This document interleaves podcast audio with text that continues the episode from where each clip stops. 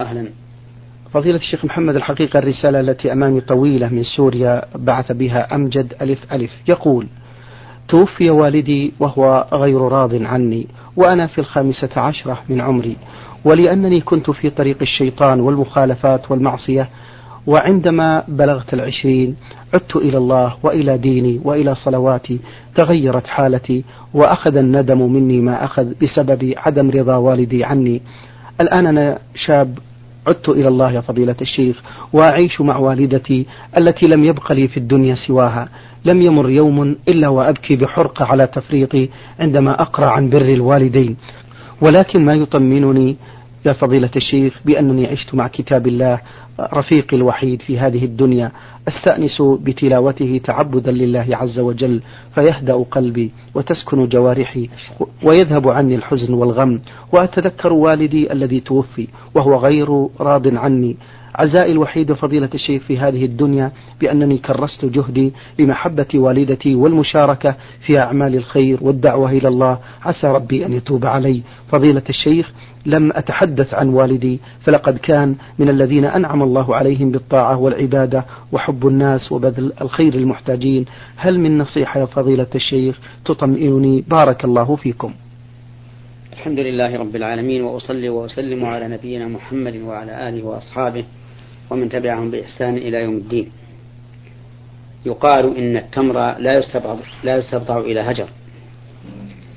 حال الرجل الذي التي سمعناها حال طيبة لا يستطيع الناصح مهما بلغ من النصح أن يوصل المنصوح إلى مثل هذه الحال التي ذكرها عن نفسه.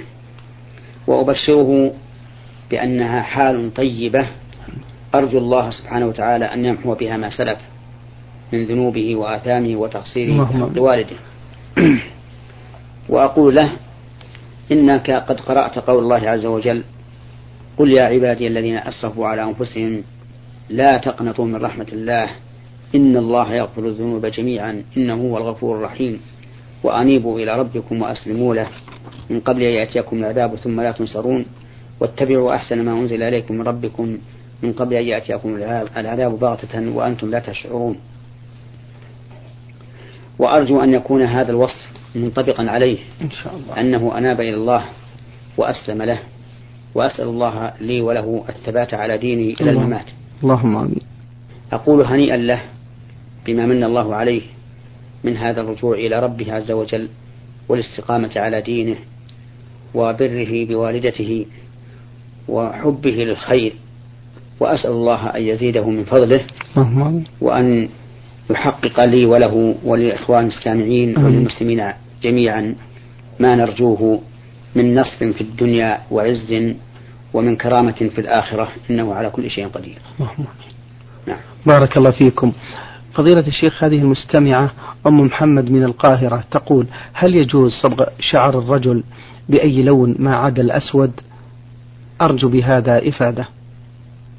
الظاهر أنه لا يجوز للرجل أن يصبغ شعره باللون الأسود ليزيل عنه البياض الذي حصل بالشيب أو بأي سبب آخر.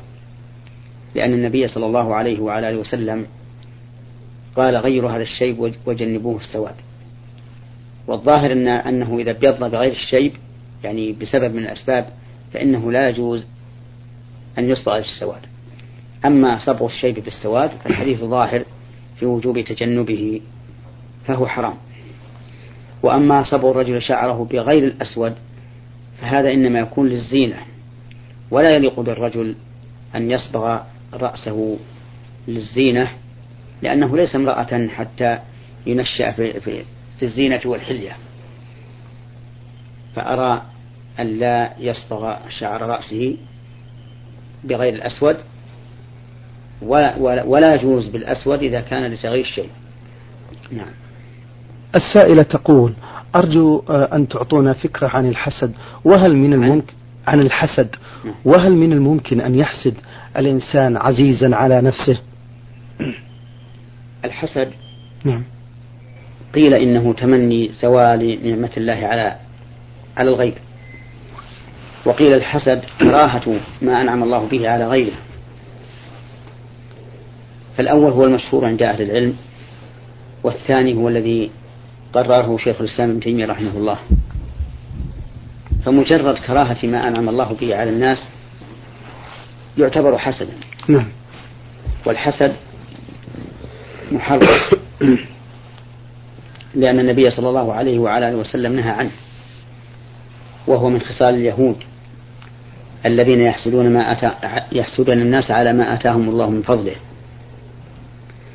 والحسد مضاره كثيرة منها أنه اعتراض على قضاء الله وقدره وعدم رضا بما قدره الله عز وجل لأن الحاسد يكره هذه النعمة التي أنعم الله بها على المحسود.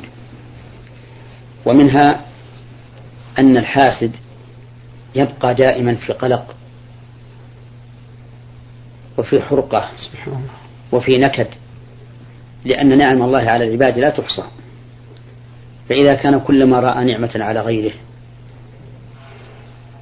حسده وكره هذه وكره أن تكون هذه النعمة فلا بد أن يبقى في قلق دائما دا في قلق دائم. وهذا هو شأن الحاسد والعياذ بالله. ومنها أن الغالب أن الحاسد يبغي على المحسود فيحاول أن يكتم نعمة الله على هذا المحسود. أو أن يزيل نعمة الله على هذا المحسود. فيجمع بين الحسد وبين العدوان. ومنها أن الحاسد فيه شبه من اليهود الذين يحسدون الناس على ما آتاهم الله من فضله.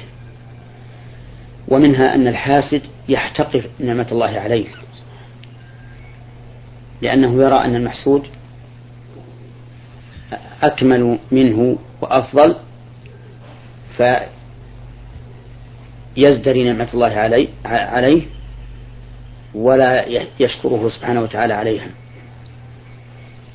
ومنها أن الحسد يدل على دناءة الحاسد وأنه شخص لا يحب الخير للغير بل هو سافل.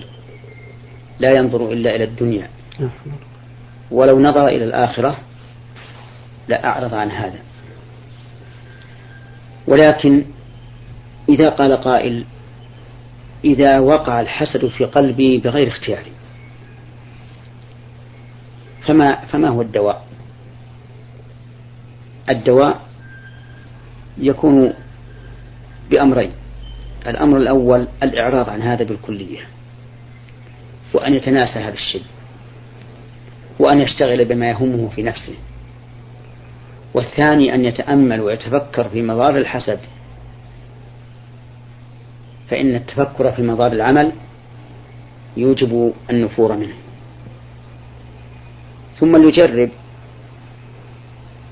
إذا أحب الخير, الخير لغيره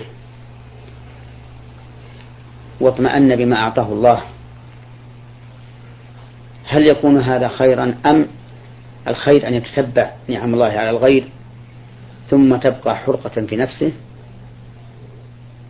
وتسخطا لقضاء الله وقدره وليختر أي الطريقين شاء. نعم. بارك الله فيكم. تقول آه، السائلة أم محمد من القاهرة فضيلة الشيخ ماذا يعني القضاء والقدر بالتفصيل وفقكم الله؟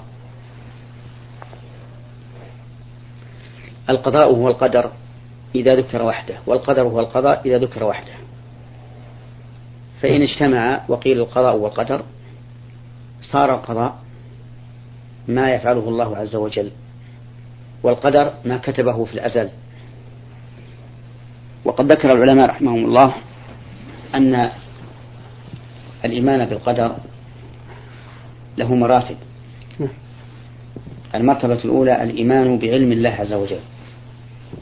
بأن يؤمن العبد بأن الله تعالى بكل شيء عليم وأنه لا يخفى عليه شيء في الأرض ولا في السماء وأنه عالم بما كان وما يكون وأنه ما وقع شيء إلا بعلمه. والمرتبة الثانية الإيمان بالكتابة أي أن الله كتب في اللوح المحفوظ ما هو كائن إلى يوم القيامة. فإن الله أول ما خلق القلم قال له اكتب. قال ربي وماذا أكتب؟ قال اكتب ما هو كائن فجرى في تلك الساعة بما هو كائن إلى يوم القيامة. ودليل هاتين المرتبتين قوله تعالى ألم تعلم أن الله يعلم ما في السماء والأرض؟ إن ذلك في كتاب. إن ذلك على الله يسير. المرتبة الثالثة الإيمان بمشيئة الله العامة. وأن كل شيء واقع بمشيئته سبحانه وتعالى.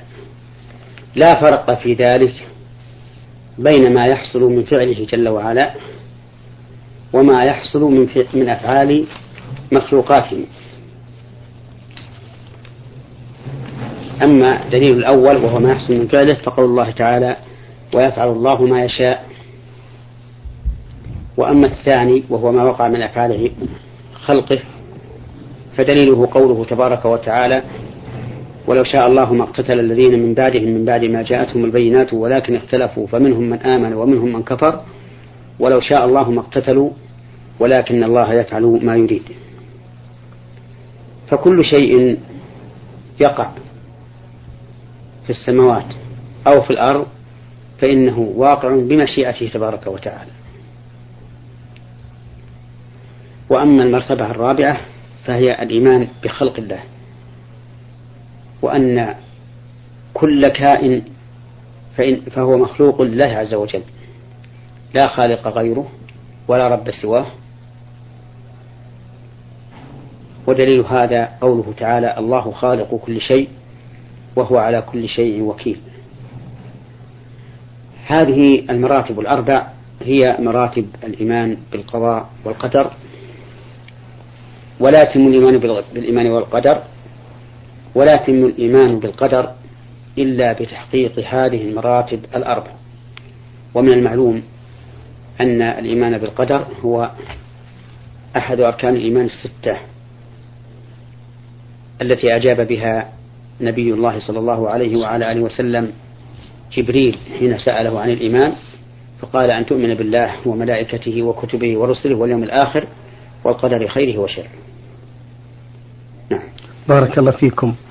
هذا السائل محمد عثمان من ليبيا يقول فضيلة الشيخ هل يجوز لي أن ألتقي وأحادث خطيبتي علما بأنه حتى الآن لم يتم عقد القران أفيدوني مأجورين؟ الخطيبة يعني المخطوبة أجنبية من الخاطب. لا فرق بينها وبين من لم, من لم تكن خطيبة حتى أعقد عليها. وعلى هذا فلا يجوز للخاطب أن يتحدث مع المخطوبة أو أن يتصل بها إلا بالقدر الذي أباحه الشرع. والذي أباحه الشرع هو أنه إذا عزم على خطبة امرأة فإنه ينظر إليها إلى وجهها كفيها قدميها رأسها ولكن بدون أن يتحدث معها اللهم إلا بقدر الضرورة كما لو كان عند النظر إليها بحضور وليها. يتحدث معها مثلا بقدر الضرورة مثل أن يقول مثلا هل تشترطين كذا أو تشترطين كذا أو ما أشبه ذلك. وأما محادثتها بالتلفون حتى إن بعضهم ليحدثها الساعة والساعتين فإن هذا حرام ولا يحل. يقول بعض الخاطبين إنني أحدثها من أجل أن أفهم عن حالها وأفهمها عن حالي. فيقال ما دمت قد أدم قد أقدمت على الخطبة فإنك لن تقدم إلا وقد عرفت الشيء الكثير من حالها ولم تقبل هي إلا وقد عرفت الشيء الكثير من حالك فلا حاجة إلى المكالمة بالهاتف. والغالب أن المكالمة بالهاتف للخطيبة لا تخلو من شهوة أو تمتع. شهوة يعني شهوة جنسية أو تمتع يعني تلذذ بمخاطبتها ومكالمتها. وهي لا تحل له الآن حتى يتمتع بمخاطبتها أو يتلذذ نعم. بارك الله فيكم فضيلة الشيخ. يقول هذا السائل أيضا في سؤاله الثاني والأخير لي مجموعة من الأصدقاء يتهاونون في أداء الصلاة وأيضا يتحدثون فيما حرم من الكلام. فهل يجوز لي آه، أن أقاطعهم علما بأنني عندما ألتقي بهم آه، أقوم بتذكيرهم بالله عز وجل وأسعى لنصحهم؟ فبماذا تنصحونني يا فضيلة الشيخ مأجورين؟ ننصحك بأنه إذا كان يفيد بقاؤك في صحبتهم وتجد منهم إقبال وتجد منهم إقبالا على النصيحة وامتثالا لما توجههم إليه فلا حرج أن تبقى معهم. لأن لأن في ذلك انتفاعا لك ولهم. أما لهم فظاهر وأما لك فلأن النبي صلى الله عليه وعلى آله وسلم قال لعلي بن أبي طالب لأن يهدي الله بك رجل واحد خير لك من حمير النعم. وأما إذا كنت لا تجد فيهم إقبالا ولا قبولا للنصيحة فإياك وإياهم طيب. فإن النبي صلى الله عليه وعلى آله وسلم حذر من جلس السوء وأخبر أنه كنافخ الكير إما أن يحرق ثيابك وإما أن تجد منه رائحة كريهة أو خبيثة ثم إنه يروى عن النبي صلى الله عليه وعلى آله وسلم أنه قال المرء على دين خليله فلينظر أحدكم من يخالل. نعم. بارك الله فيكم. هذا السائل أخوكم أبو الفداء يقول فضيلة الشيخ ما حكم من خرجوا لأداء العمرة من جدة فلما طافوا بالبيت وشرعوا في السعي سعى بعضهم شوطين والبعض الآخر ثلاثة أشواط ثم لم يستطيعوا أن يكملوا السعي لأجل الزحمة الشديدة في تلك الليلة وهي ليلة السابع والعشرين من رمضان الماضي فخافوا على أنفسهم من الموت أو الضرر فعادوا إلى بيوتهم من غير حلق ولا تقصير ولم يفعلوا شيئا حتى الآن. ماذا عليهم؟ جزاكم الله خيرا. أقول إن إني أنصح هذا السائل ومن كان على شاكلته ممن يفعلون الخطأ ثم لا يبادرون بالسؤال عنه. هذا تهاون عظيم بدين الله وشرعه. وعجبا لهذا وأمثاله أن يقدموا ليلة السابع والعشرين لأداء العمرة وأداء العمرة في رمضان سنة. ثم ينتهكوا حرمة هذه هذه العمرة فلا يكملوها. ثم لا يسألون عن عما صنعوا. نسأل الله لنا ولهم الهداية. اللهم آمين. ونحن نتكلم أولا على مشروعية العمرة ليلة السبع وعشرين نعم طيب. وعلى ما صنعوا من قطع هذه العمرة. أما الأول وهو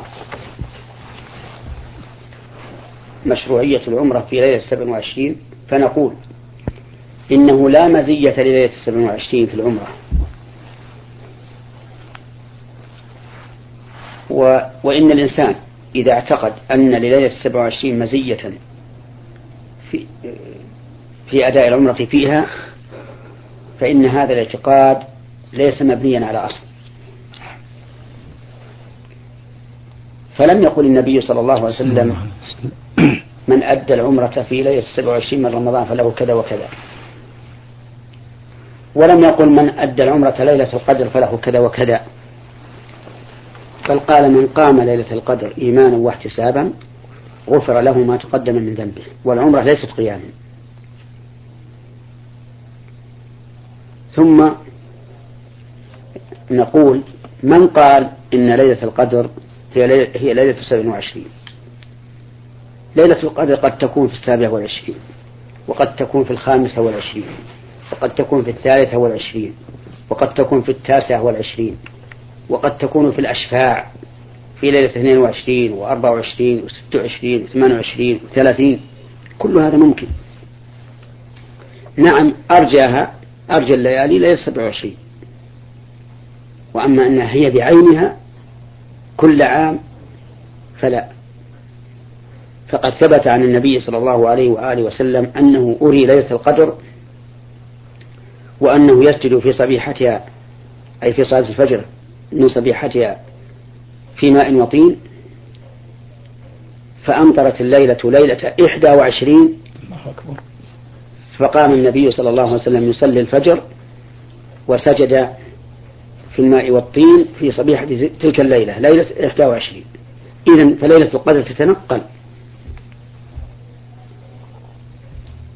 قد تكون هذا العام في 27 وفي العام الثاني في 29 أو في 25 فليست متعينة ليلة 27 ولهذا نرى أن من الخطأ أن بعض الناس يجتهد في القيام ليلة 27 وفي بقية الليالي لا يقوم. كل هذا بناء على الخطأ في تعيين ليلة القدر. والخلاصة أنه لا مزية للعمرة في ليلة 27 وأن ليلة 27 ليست هي ليلة القدر بعينها دائما وأبدا بل تختلف ليلة القدر. ففي سنة تكون ليلة 27 وفي السنة الأخرى في غير هذه الليلة أو في الليلة وفي السنوات الأخرى في غيرها. وهذا أمر يجب على المسلم أن يرفع اعتقاده فيه أي أن يرفع أن للعمرة ليلة 27 مزية وأن ليلة 27 هي ليلة القدر في كل عام. لأن الأدلة لا تدل على هذا. أما بالنسبة لعمل السائل فهو عمل خاطئ.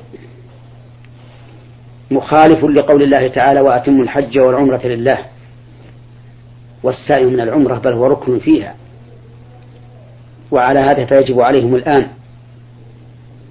أن يلبسوا ثياب الإحرام. نعم. وأن يذهبوا. في في فيسعوا ويقصروا تكميلا لعمرتهم السابقة. وأن يتجنبوا من الآن جميع محظورات الإحرام. مع التوبة والاستغفار من هذا الذنب الذي فعلوه. نعم. بارك الله فيكم. له سؤال آخر. فضيلة الشيخ يقول ما حكم الدم إذا خرج من إنسان يصلي؟ هل يقطع الصلاة أم لا؟ أرجو الإفادة. مأجورين. إذا كان الدم الذي خرج من المصلي خارجا من القبل أو الدبر نعم. فإنه ناقض للوضوء وفي هذه الحال يجب عليه أن ينصرف ويغسل ما أصابه من الدم ويتوضأ من جديد ويعود الصلاة من جديد. وأما إذا كان من غير السبيلين أي من غير القبل والدبر مثل أن يكون من الأنف أو من الأسنان أو من جرح آخر أو من جرح انبعث فإنه يبقى في صلاته إن تمكن من أدائها بدون انشغال بهذا الدم ويكمل الصلاة. لأن القول الراجح أن الدم لا ينقض الوضوء. ولو كان كثيرا. ولكن إذا كان كثيرا فإن أكثر أهل العلم يرون أن الدم نجس إذا كثر لا يعفى عنه. وحينئذ لا بد أن يخرج من الصلاة حتى يطهر ما أصابه من الدم. ثم يعود ويصلي بلا وضوء على القول الراجح. يصلي يعني يبتدئ الصلاة من جديد. وأما إذا كان الدم يسيرا فإنه يستمر في صلاته ولا حرج عليه. بارك الله فيكم. هذا السائل فضيلة الشيخ آه، من اليمن آه، إب قرية السبرة يقول فضيلة الشيخ قبل عيد الأضحى بثلاثة أيام وبعده كذلك يكبر الناس عندنا بصوت مرتفع في المساجد هل هذا العمل جائز؟ التكبير في أشهر الحجة كلها. نعم. من أول يوم إلى آخر أيام التشريق الثلاثة بعد العيد. يكبر الناس في المساجد وفي الأسواق وفي البيوت ويجهرون بذلك. هذا هو السنة. وأما كونهم لا يكبرون إلا قبل العيد بثلاثة أيام فلا أعلم لهذا أصلا. لكن بعض العلماء قال إنه من فجر يوم عرفة يكون التكبير المقيد أي الذي يكون بعد الصلوات المفروضة. نعم. بارك الله فيكم. له سؤال آخر. فضيلة الشيخ يقول آه، أخذ صديق لي مصحف من الجامع ليقرأ فيه ثم أعطاه لي فماذا علي أن أفعل؟ هل آه، أعيده إلى المسجد أم أحتفظ به؟ أرجو بهذا إفادة. أولا يجب أن نعلم أن الأوقاف التي في المساجد لا يجوز لأحد أن يخرجها من المسجد ولو للانتفاع بها.